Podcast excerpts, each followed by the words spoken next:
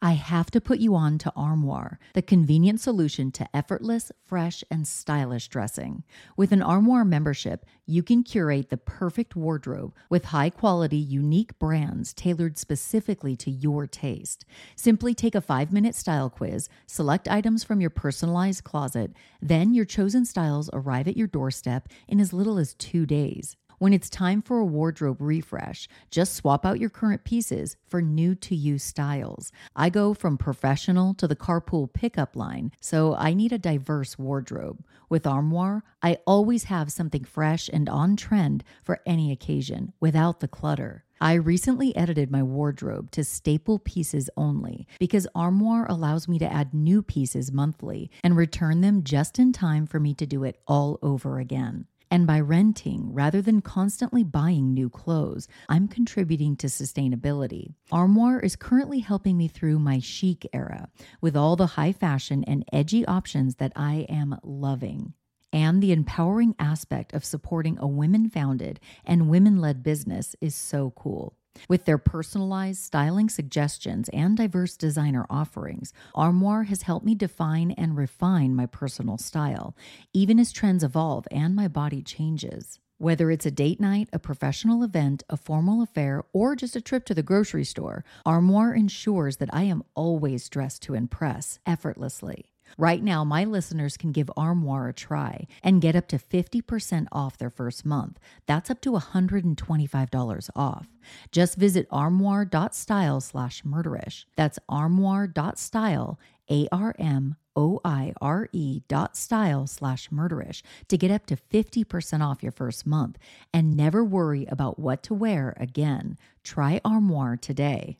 Hey guys, guess what? We're having a meetup. I'm getting together with some of the coolest true crime podcast hosts for a meetup in Los Angeles. I'm so excited about the podcasts who are participating, and I think you will be too. So far, we have the following podcasts will be there The Cleaning of John Doe, Murderous Minors, White Wine True Crime, Pretty Scary, The Pros and Cons, Crime with Three Eyes, a mystery podcast, and of course, I'll be there representing Murderish. We'll be dropping hints over the next few days about the mystery podcast. Make sure you're following Murderish on social media on Facebook, Twitter, and Instagram so you don't miss out on the guessing game. Let me just say, you will not be disappointed when we announce the mystery podcast. This is all happening at Idle Hour in Los Angeles at 4824 Vineland Avenue, LA. It's happening on October 6 at 4 o'clock. Get out of the house and mingle with a bunch of murderish people just like you. Don't forget to tell a friend. I hope to see you guys there. Hey everyone, it's Jamie. Thank you for joining me on another episode of Murderish. Recently, Murderish joined a new true crime network called Murderly. I'm in great company as Murderly is home to a lot of great true crime podcasts. I encourage you to check out the Murderly website to see a roster of all the great true crime pods that are in the Murderly family. Regarding this episode of Murderish, I want to warn you that the story involves children. I realize murders involving children are especially difficult, and given that, this episode may not be suited for everyone. Listener discretion is advised.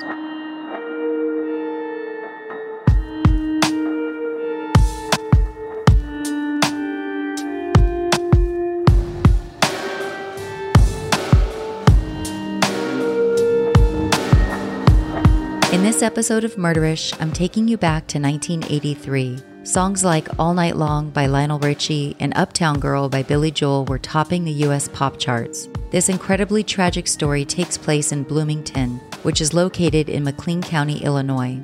Bloomington is a predominantly middle class area with State Farm being the largest employer. State Farm's corporate headquarters are located in Bloomington, and the company employs about 17,000 people in the area. Bloomington is the southern part of the Twin Cities, with the town of Normal being on the northern end. The crime rate in Bloomington is not high. In the 1980s, there was an average of two murders each year. November 7, 1983 was a sunny day in Bloomington. Although the day started out sunny and beautiful, evening fell and with it came a nightmare that would forever change the nice town of Bloomington.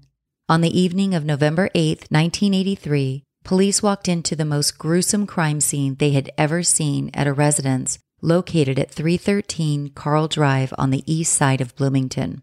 Blood was spattered all over the walls of two upstairs bedrooms inside the upscale home. The home belonged to the Hendricks family David Hendricks, 29, his wife Susan, 30, and their three children Rebecca, age 9, Grace, age 7, and Benjamin, age 5. The Hendricks family, by all accounts, were a very quiet and deeply religious family. They belonged to a conservative Christian religious organization called the Plymouth Brethren, which has been called, quote, a Puritan like group. David Hendricks was a very successful business owner who developed and sold orthopedic and prosthesis products through his company, Cash Manufacturing. Susan Hendricks, a stay at home mom, was described as a quiet woman who never wore jewelry or makeup. David and Susan met each other at a Bible conference when the two were teenagers. David Hendricks grew up the second oldest of seven children. David's parents, Charles and Laverne Hendricks, were strict and did not allow David and his siblings to watch TV. The Hendricks family, a very religious family, lived in an upscale home with a pool and a good sized yard. David, although very bright, was only an average student. He didn't play sports and spent most of his free time in church. David's teachers described him as, quote, introverted and not popular. David could be seen carrying a Bible to school occasionally. Susan Hendricks also grew up in a deeply religious home where, quote, God is over everything. She was very bright, earning a spot in the National Honor Society in high school. Susan played the clarinet and was not popular in school. She was known to be very kind and extremely dedicated to her religion. So much so, she left high school in her senior year to work for the Bible Truth publishers. According to some, Susan would have been valedictorian if she would have stayed in school. Susan did eventually earn a high school diploma. As an adult, Susan was frugal and lived life simply without excess. She and David had a dishwasher, but Susan preferred to wash dishes by hand. As a mother, she thought it was important for her children to learn how to do things around the house. Inside the Hendricks home on that terrible day in 1983, police found the dead bodies of Susan and all three children, each of them found upstairs in bedrooms. The three children were found in the same bedroom, and Susan was found in the master bedroom. All but Rebecca, the oldest of the children, had sustained horrific injuries to the head, neck, and upper torso. Rebecca suffered a single skull fracture. The local newspaper reported the family had been, quote, hacked to death. Their bed sheets were completely soaked in blood. The apparent murder weapons, an axe and a knife, had been cleaned thoroughly and laid down on top of the bodies of the two youngest children, Grace and Benjamin, who were sharing a bed at the time they died. The alleged murder weapons would be analyzed for prints later, but none could be found. No defensive wounds were found on any of the bodies. Perhaps they were sleeping at the time they were attacked. The home appeared to be ransacked, however, police later said there were no signs of forced entry. On November 7, 1983, the night before the bodies were discovered, Susan left the house just after 6 p.m. to attend a baby shower in a town about 40 miles away from their home. David took the kids to Chuck E. Cheese's around the same time Susan left the house. David and the kids ate pizza and stayed at Chuck E. Cheese's until about 8 p.m. At that time, they stopped at a book mobile and checked out some books before heading home. David and the kids arrived home around 8:30 p.m. According to David, he quote rested and read until Susan returned home from the baby shower around 10:30 p.m.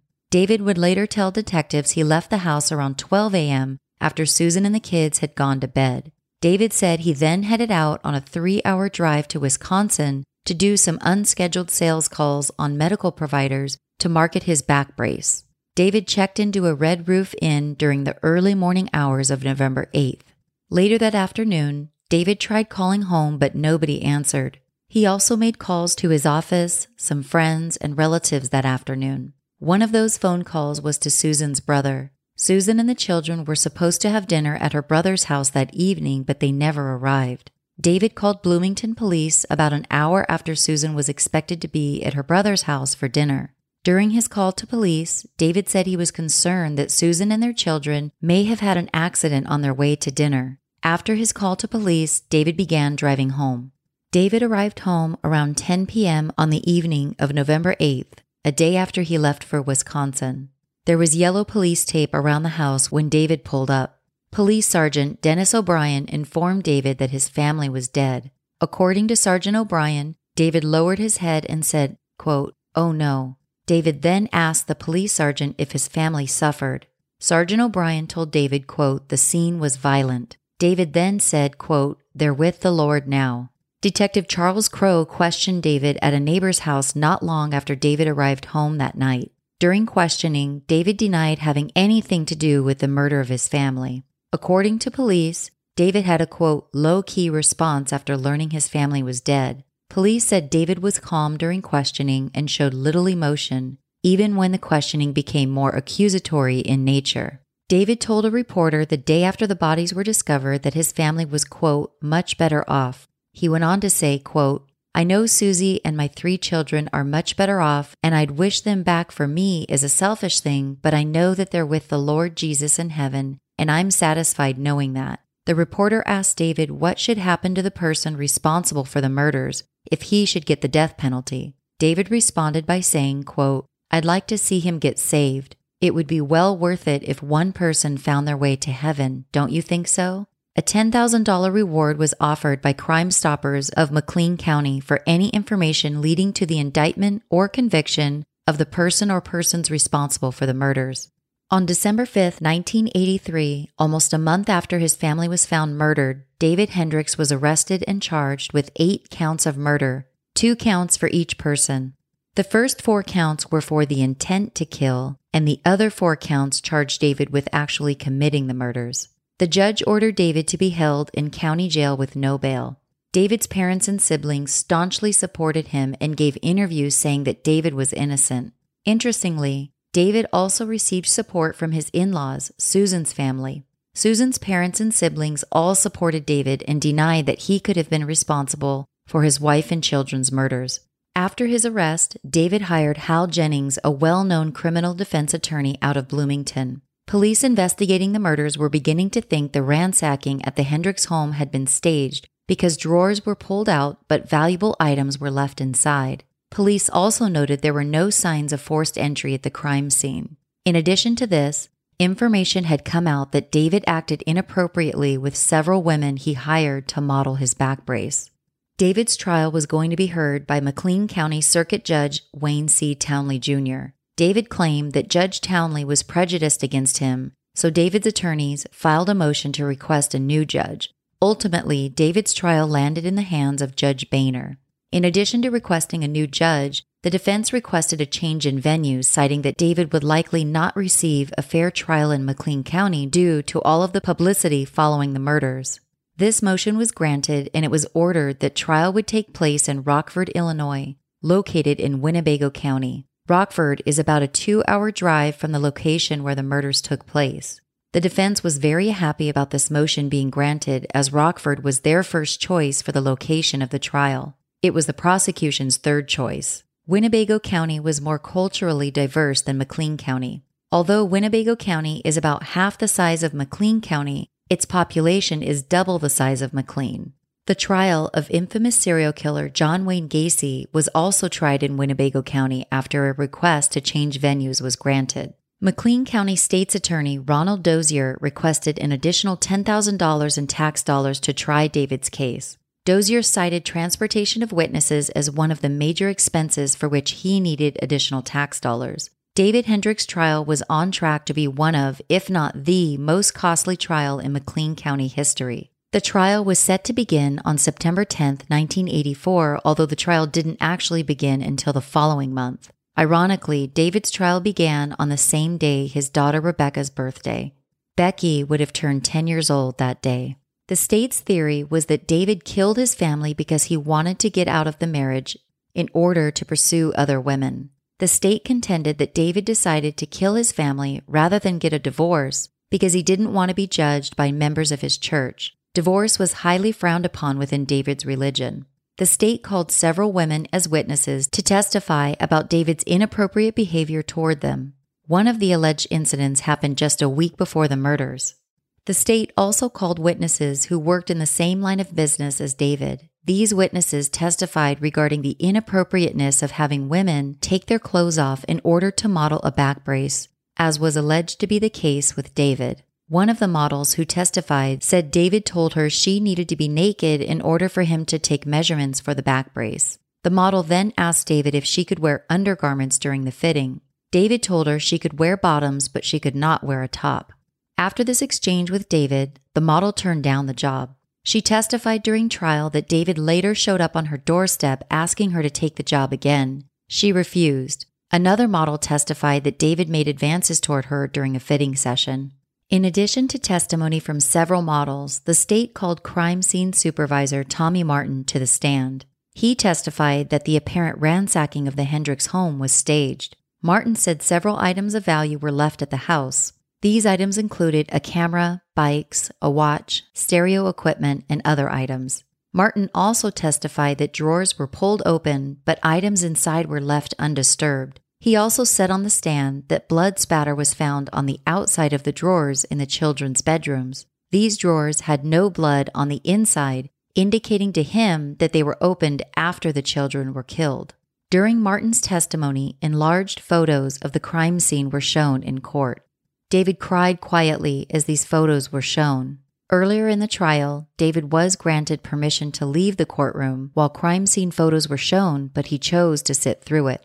The defense contended that police narrowed their focus on David as the prime suspect from the beginning. The defense argued that police should have looked into and questioned other suspects.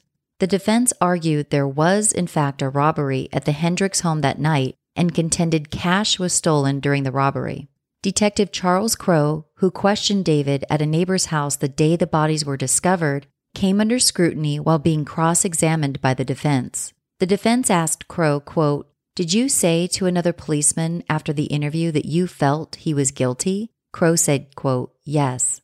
Detective Crow also testified that David used a false car license number when he checked into a motel in the early morning hours after his family was murdered. David told Crow during questioning that he had been using the license number for a few years. The defense called character witnesses who testified that David was a family man who would sometimes watch the kids while Susan shopped. These witnesses described the Hendricks marriage as, quote, loving, and said David kept toys at his office for the kids. David cried as one of the witnesses testified about the kids arguing over who got to sit next to daddy. The defense called as a witness Irving Stone, who was chief of the physical evidence section of the Institute of Forensic Sciences. Stone said on the stand that he believed a robbery did occur at the Hendricks home the night of the murders. He pointed to the fact that a bed cover in the master bedroom was turned up at the foot of the bed as if the burglar looked under the mattress. Stone said this was common in burglaries. He also pointed out that the china hutch was left untouched, and this indicated to him that the burglars were, quote, looking for certain things. Stone testified that cash was taken from the Hendricks home that night. Credit cards and a checkbook were left behind, however. David's mother, Laverne, testified in David's defense. She said that she and David had a conversation prior to him making religious statements during interviews with reporters. Laverne spoke with David about, quote, praying for those who do harm to us. Laverne also testified that she and David talked about how, quote, it was all joy and peace for them now, referring to David's murdered family. David's mother in law, Nadine, Susan's mother, also testified on behalf of David. Susan's parents and siblings supported David throughout the entire trial. Nadine testified that she told David, quote, his family was with the Lord, better off than with the earth. By calling David and Susan's mothers to the stand, the defense was trying to give the jurors perspective on where David's strange religious comments to reporters may have stemmed from. Hey, it's Kaley Cuoco for Priceline. Ready to go to your happy place for a happy price? Well, why didn't you say so? Just download the Priceline app right now and save up to 60% on hotels. So, whether it's Cousin Kevin's Kazoo concert in Kansas City, go Kevin, or Becky's Bachelorette Bash in Bermuda, you never have to miss a trip ever again. So, download the Priceline app today. Your savings are waiting. Go to your happy place for a happy price. Go to your happy price, Priceline.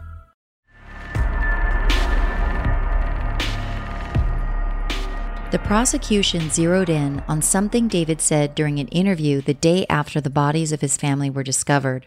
David told the interviewer that it, quote, looked like some things were taken. The prosecution thought David's statement was significant because seven Bloomington police detectives testified that David did not learn from them that his house appeared to be ransacked. If detectives didn't tell David about the apparent ransacking, and he was not allowed to go inside the house while it was a crime scene, how would David have known that items were taken from his home at that time? The prosecution pointed to David's inappropriate behavior toward models and his conservative religion as a motive for killing his family. The state theorized that David killed his family in order to pursue another lifestyle. The state also believed that David was ashamed of his sexual desires and killed his family in order to avoid a divorce, which would have been frowned upon within his church group. The state also contended that David staged a robbery at the home and left on an unplanned business trip to establish an alibi the evening of the murders. Several customers with whom David visited during the business trip testified that David didn't tell them he was going to be visiting them. These witnesses testified that David's visit caught them by surprise and he seemed unprepared for a business meeting with them. Some of the witnesses said that David didn't even have a back brace to show them during the business meeting. One customer testified that David seemed to be in a hurry and only spent about 10 minutes with her. Another customer said that David told her he was on a quote, extended vacation and making rounds. The defense countered the state's theory and accusations, calling several character witnesses who all said David was a family man. The defense also alleged that police narrowed their focus on David far too soon and didn't interview other potential suspects. And as you'll recall, they also called their own expert witness who testified that he believed the house was robbed the evening of the murders.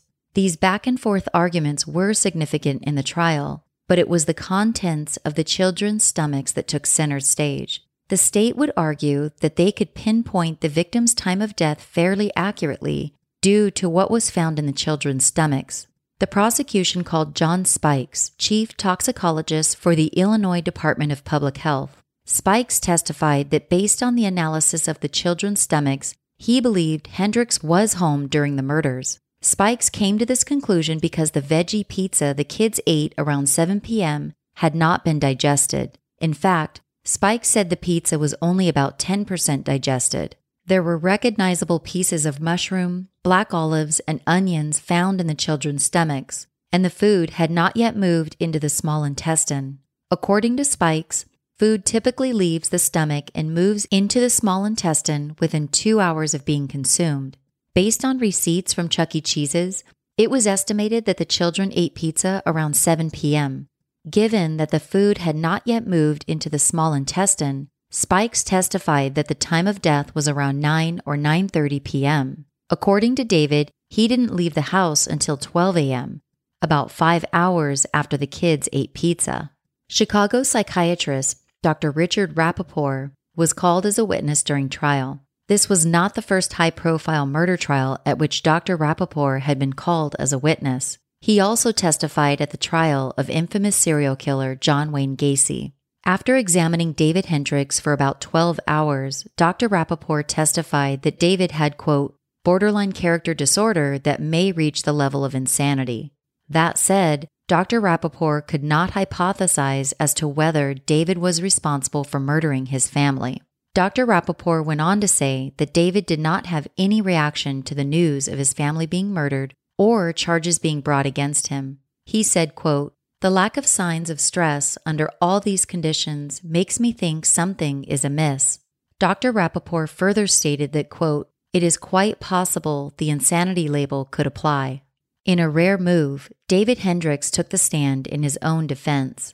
He spent about two and a half hours on the witness stand his voice shaky as he admitted being attracted to a number of women hired to model his back brace. Even with these admissions, David said his feelings for his wife were not, quote, diminished.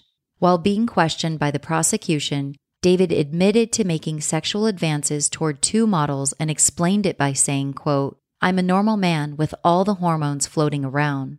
David also admitted to giving a massage to another model. He said they both understood that the massage was, quote, something of a sexual nature. David vehemently denied a claim by one of the models who said he admitted to her that he had extramarital affairs and doubted his religion. That model also testified that David tried kissing her on the cheek and asked if he could, quote, fantasize about her. On the stand, David denied asking if he could fantasize about her, and he said he could not recall whether he tried kissing her. The claims made by several models were important according to the prosecution. Important because the prosecution contended that David was in contact with about 10 models between 1980 and 1983, and his behavior toward them demonstrated, quote, a distinct pattern of sexual aggression. The state theorized this fell right in line with David's motive for the murders.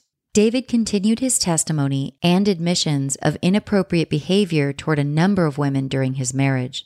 Another incident David admitted to was a time when he said he became sexually attractive to a model during a photo shoot. David said, quote, I got the impression that maybe she was a bit loose, and maybe that wasn't the case at all. David also admitted to having sexual feelings toward a woman who was a member of his church. Regarding an incident with a model, David said, quote, It was a fleeting thing. David continued by saying, quote, I did something I shouldn't have done, referring to a time when he pulled a model toward him during a back brace fitting. David further admitted that he deceived models by telling them he needed to take their measurements and mark their bodies to get data for a one size fits all brace he was in the midst of inventing. That back brace never came to fruition. David testified that he and Susan did not have marital problems and often vacationed and went out to dinner together. When questioned about the night of the murders, David said he put the kids to bed around 9:30 after reading to them. In contrast, detectives believe this was about the time the children were murdered based on the undigested food in their stomachs. According to David's testimony, he quote, read and rested in bed after putting the kids to bed. David said he remained in bed until Susan came home from the baby shower around 10:30 p.m. David said he left for a business trip not long after Susan arrived home. When questioned about his recent weight loss, new haircut, and shaved mustache, David said he lost weight and shaved his mustache for his wife. He said he got a new haircut because he had a coupon. The prosecution highlighted David's drastic makeover prior to the murders and insinuated this was all part of his desire to escape his marriage and pursue another life. The defense called Dr. Robert Stein, chief medical examiner of Cook County, to the stand. Dr. Stein, who performed autopsies on victims of John Wayne Gacy's, said on the stand that he could not, quote, with any degree of certainty say when digestion started and when time of death was. His testimony differed from the prosecution's witness, Dr. Michael Baden, who said he was, quote, 99% certain the children died within two hours of eating pizza, which would have been around 9 or 9.30 p.m. Dr. Stein, however, said there were several factors that made it hard to determine what time the children died. Number one, he said, the Hendricks home was heated and the victims were underneath blankets. This accelerates the deterioration of the bodies. Number two, he said, the autopsies were performed more than 24 hours after the time police contend the victims were killed. Putrefaction of the bodies had begun, which is one of the stages the body goes through post mortem. The two medical experts who testified essentially canceled each other out, which was pointed out by prosecutor Dozier. Even if jurors believed testimony from the prosecution's medical expert was canceled out, Dozier believed they could still convict David if they believed the following. Number one, the burglary was staged. Number two, David's Wisconsin business trip was planned in order to establish an alibi. And number three, phone calls made to friends and family were attempts to have someone find the bodies. At the end of the trial, Judge Boehner gave instructions to jurors saying, quote, you should not find the defendant guilty unless the facts or circumstances proved exclude every reasonable theory of innocence. Defense attorney John Lang asked the judge to give the jury an option for a lesser offense of voluntary manslaughter. Judge Boehner denied Lang's request. David's trial lasted over two months with testimony from 140 witnesses. This trial was the most expensive on record in McLean County at that time. The trial cost approximately $250,000 due to its length, the move to a different county, and the number of witnesses called to testify. On Friday, November 30th, 1984, the jury, made up of six men and six women, had reached its verdict. They deliberated for two days. David Hendricks was found guilty on four counts of murder. Shortly after the guilty verdict, his mother, Laverne, said she believed her son would rather be executed than spend his life in prison. She went on to say, quote, I'd rather see the death sentence for him because he would rather have that than spending his life in prison. Laverne later recanted her statement and said she didn't want to see her son die and that she may have spoken too soon. David's mother in law, Nadine, said after the verdicts that it was a quote, travesty of justice. Susan's mother said she was, quote, 100% certain David didn't do it. David did not show any emotion after hearing the verdicts. Although the jury heard evidence to determine whether David was eligible for the death penalty, David decided to allow Judge Boehner to determine his sentence. In determining whether the death penalty applied, certain factors had to be taken into consideration. Some of the factors in David's case were number one, the fact there were multiple victims, number two, the young age of the victims, and number three, the heinous nature of the crime. The mitigating factors in David's case were the fact that he had no significant criminal record and the possibility of rehabilitation. After the verdicts, the defense requested a delay in deciding David's sentence in order to get his mental state tested. They were trying to determine whether David was mentally capable of committing the murders with intent and premeditation, both of which were factors in determining death penalty eligibility. The judge granted the defense's requests. About a month later, Judge Boehner decided David was eligible for the death penalty based on the heinous nature of the crimes, the use of multiple weapons, the victims receiving multiple and severe wounds, and the victims were struck after they were already dead. On January 10, 1985, two months after he was convicted of four counts of murder, David spoke to the judge during his sentencing hearing. He said, quote, Everyone knows the evidence was very, very slim. I don't know how they came to that conclusion. I'd like to plead for mercy, but that's inappropriate because I maintain my innocence. David asked the judge for, quote, righteousness and justice. Assistant State's Attorney Murphy said at sentencing, quote, their lives were over when David picked up that axe. The two youngest had their faces chopped to a state that you couldn't stand to look at them for more than a few seconds. To call the murders brutal could well be the understatement of 1985. The next day, Judge Boehner handed down David's sentence.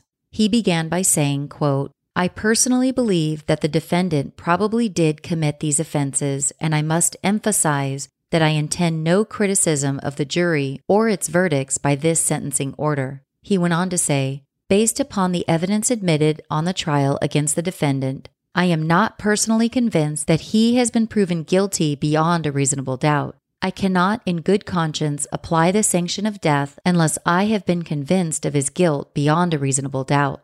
I have not, and mere belief is not enough. With that said, Judge Boehner sentenced David to life in prison without the possibility of parole. In addition, David was fined $44,000 and ordered to pay for the cost of court hearings. A lien was placed on David's real and personal property as part of the imposed fine. In closing, Judge Boehner said, quote, I do intend to leave him with the ability and the burden of agonizing daily for the rest of his life over his part in the waste of four innocent lives, each of whom loved him, and each of whom hopefully never consciously learned of the brutally dark side of his nature. An amazing and almost unbelievable disregard for human life, next to impossible for any reasonable human being to understand or accept any reasoning behind the moments of horror that occurred at 313 Carl Drive on November 6, 1983.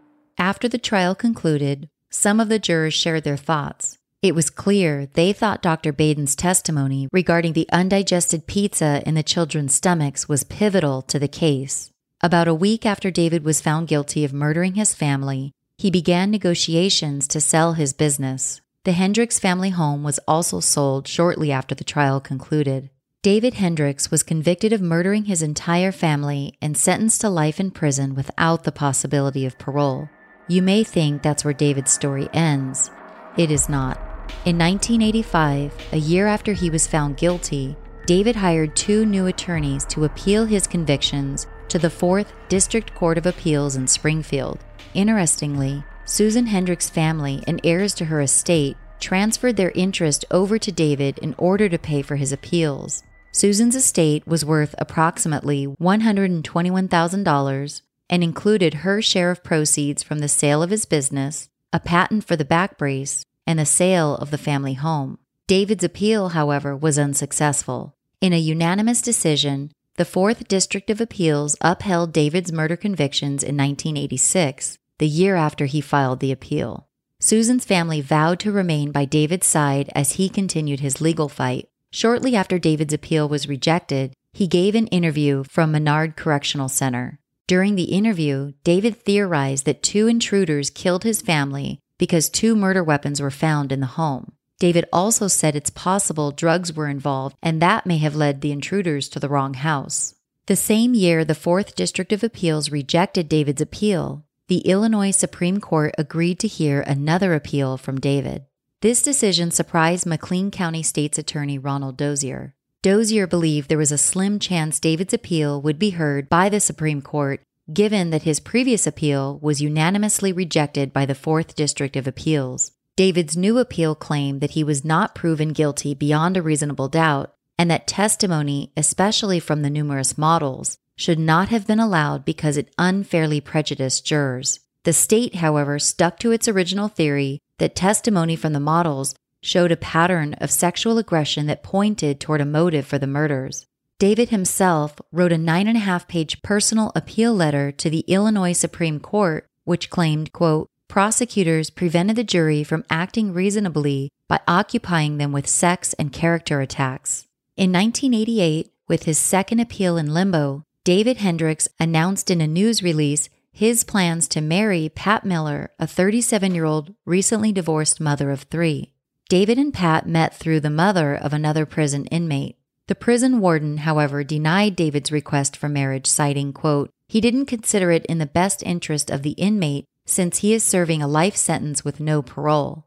The prison warden, however, changed his mind and allowed David and Pat to be married, but conjugal visits would not be allowed. Members of David's family attended the ceremony. Susan's mother, Nadine, and staunch supporter of David, also attended the ceremony. In December of 1988, just after his marriage to Pat, the Illinois Supreme Court rejected David's second appeal to overturn his conviction in a 4 2 decision. In its ruling, the High Court cited motive, evidence that the victims were killed with items from the Hendricks home, and no signs of forced entry as mitigating factors for the decision to reject David's second appeal. David reacted to this major blow by saying it may be a quote, disguised blessing, as the decision would allow him the opportunity to disclose results of a private investigation that shows he's innocent and offers, quote, some dynamite information on a suspect. The following year, in a rare move, the Illinois Supreme Court agreed to rehear David's appeal. It was speculated that some of the justices had doubts regarding the court's previous ruling, which rejected David's appeal.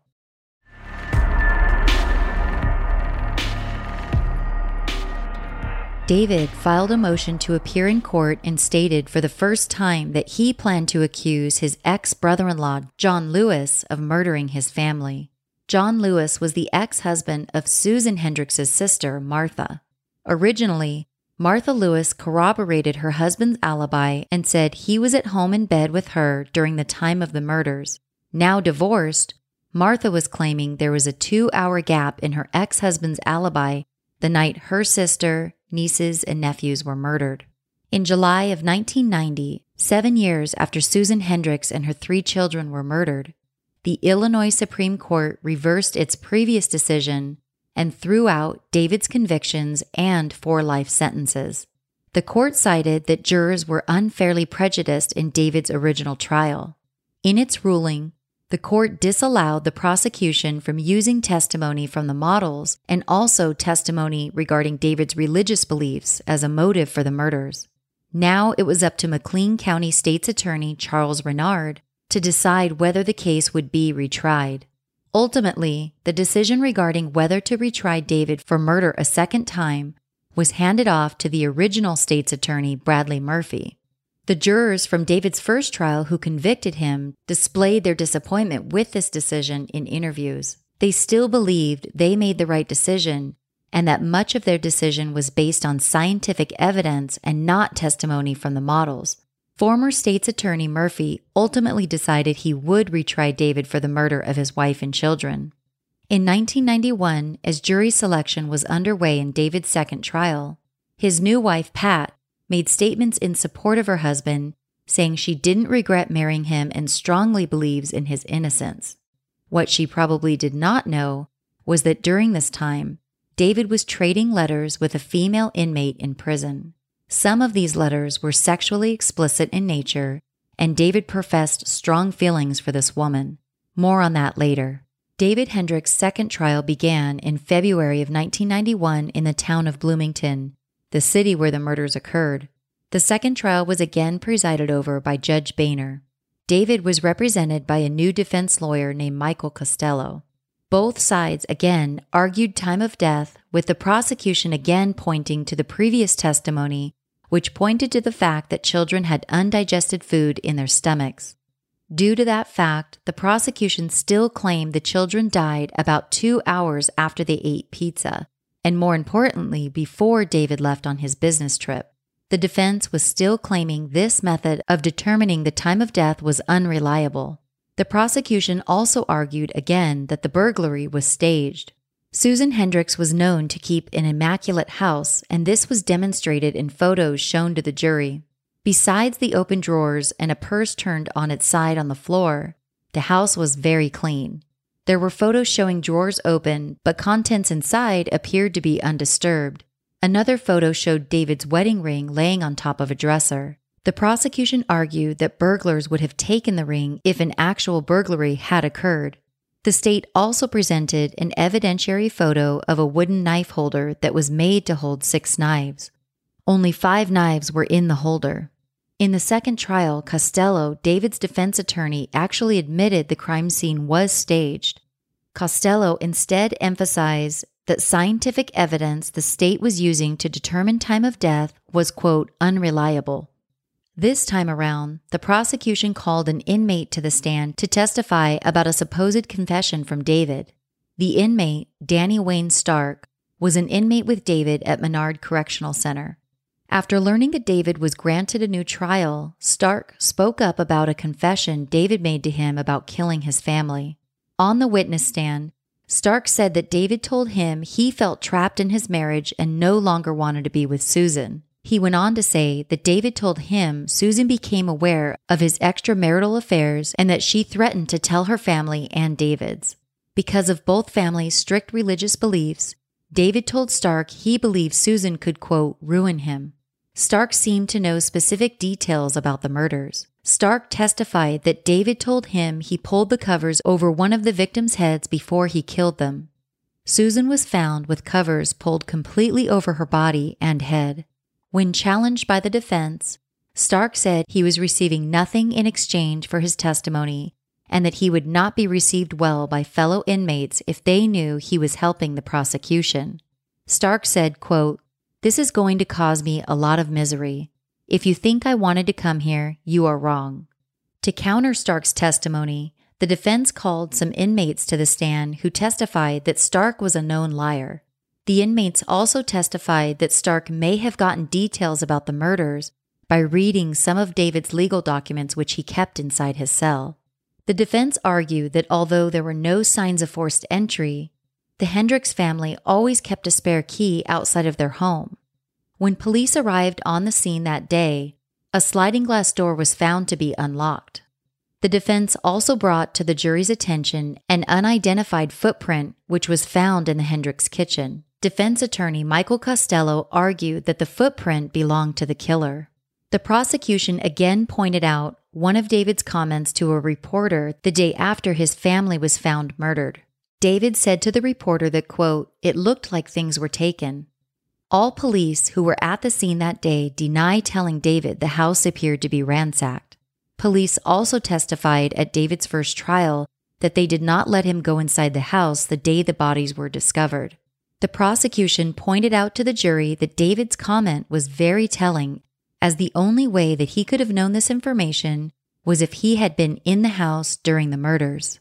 The prosecution also pointed out several supposed lies that David told customers he had visited during his business trip.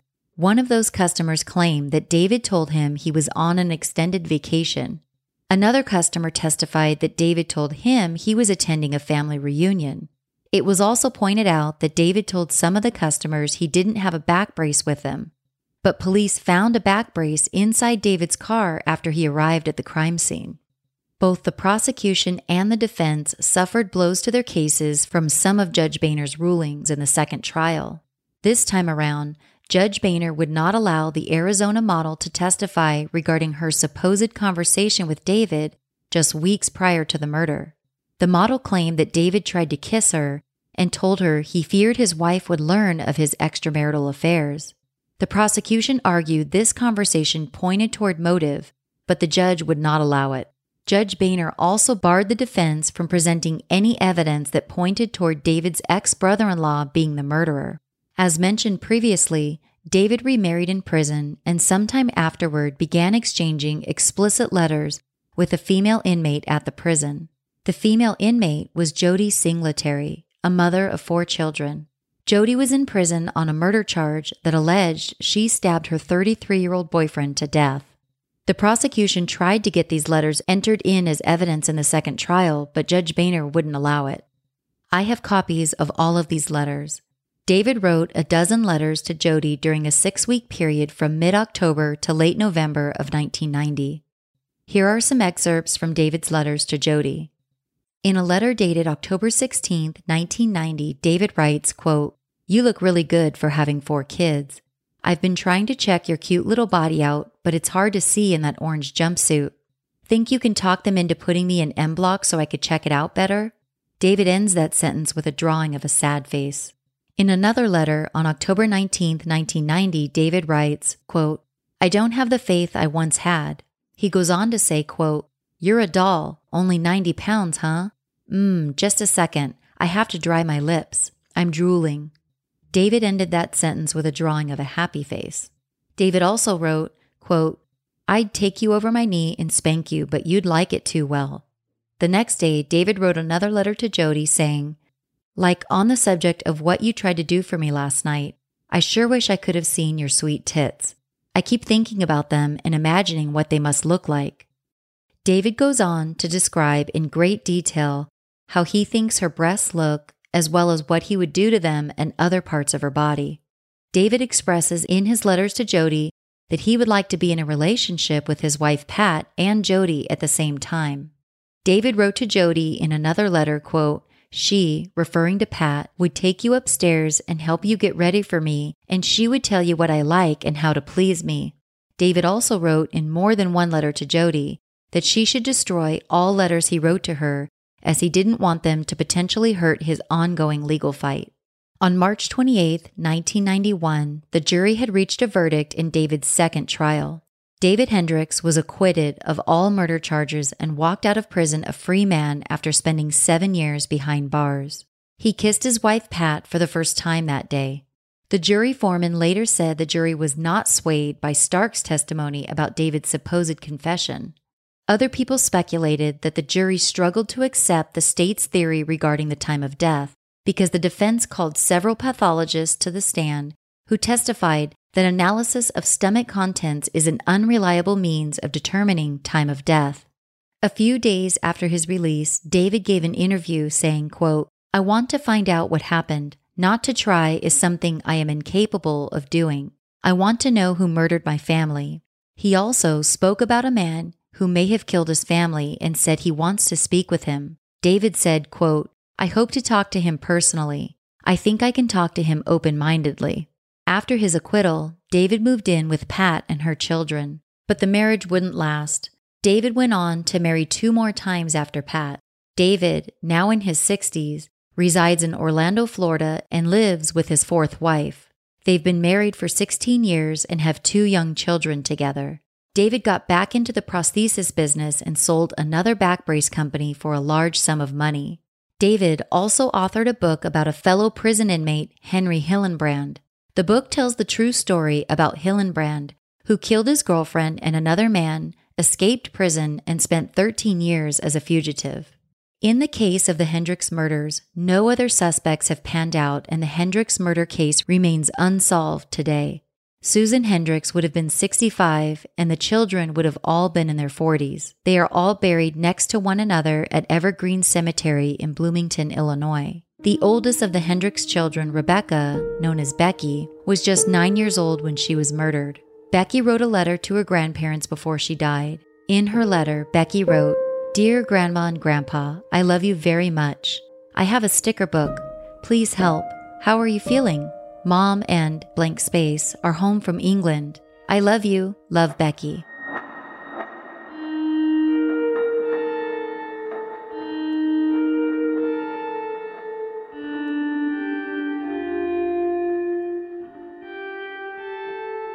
I want to thank listener Steve Field for his help with this episode. Steve actually suggested this story to me a few months ago and subsequently provided me with a ton of useful information regarding the case. Steve's help was instrumental in pulling this story together and bringing it to all of you who are listening now. So thank you, Steve. I appreciate your help and all of your support for the podcast. Listeners, I'm very interested to hear your thoughts on this case. Do you think David Hendricks deserved a second trial? Do you think he's innocent or guilty? Do you think testimony about David's religion and conduct with several models was prejudicial and therefore should not have been allowed in his first trial? Let's talk about this in the Murderish Podcast Facebook group. Also, stick around to hear a couple of promos from my true crime podcast friends. Thanks so much for listening, you guys. I know this was an especially tough story to get through. I'm looking forward to seeing you all again very soon. If you liked what you heard today, please subscribe to the podcast and leave a five star rating and review. This helps the podcast in more ways than you know. And don't be shy, tell a friend. The word of mouth is powerful. You can follow the podcast on Twitter at Murderish Pod and on Facebook at Murderish Podcast.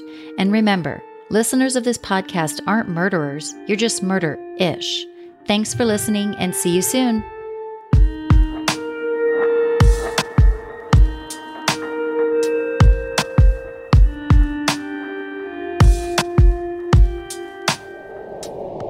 Hi, I'm Barney Black, And I'm Tara Saravan. and we do Bloody Murder. We're a weekly true crime podcast that focuses on some of the lesser known crime stories from Australia. And indeed around the globe. We're a comedy podcast with a dark sense of humour. But we're dead serious about murder and the people it affects. We find humour in some unexpected places. But never at the expense of the victims or their families. We've been described as the blue cheese of podcasting. Addictive, strong, and satisfying. And a bit stinky. I am not. You know you are. Bloody Murder is available on your favourite podcatcher. Hey guys, I'm Heather. And I'm Rochelle. And we're from Nature versus Narcissism, a true crime podcast mixed with some dark humor. Sometimes we have alcohol. Sometimes we have guests. Since I've always been fascinated by true crime, I wanted to delve deeper into the criminal mind and discuss why these criminals commit these vile acts. Was it nature? Was it nurture? Or was it just plain old narcissism? Join us every week for a brand new episode. You can find us on Apple Podcast, Stitcher, Google Play, TuneIn, and Podbean. Don't, call, the cops. Bye.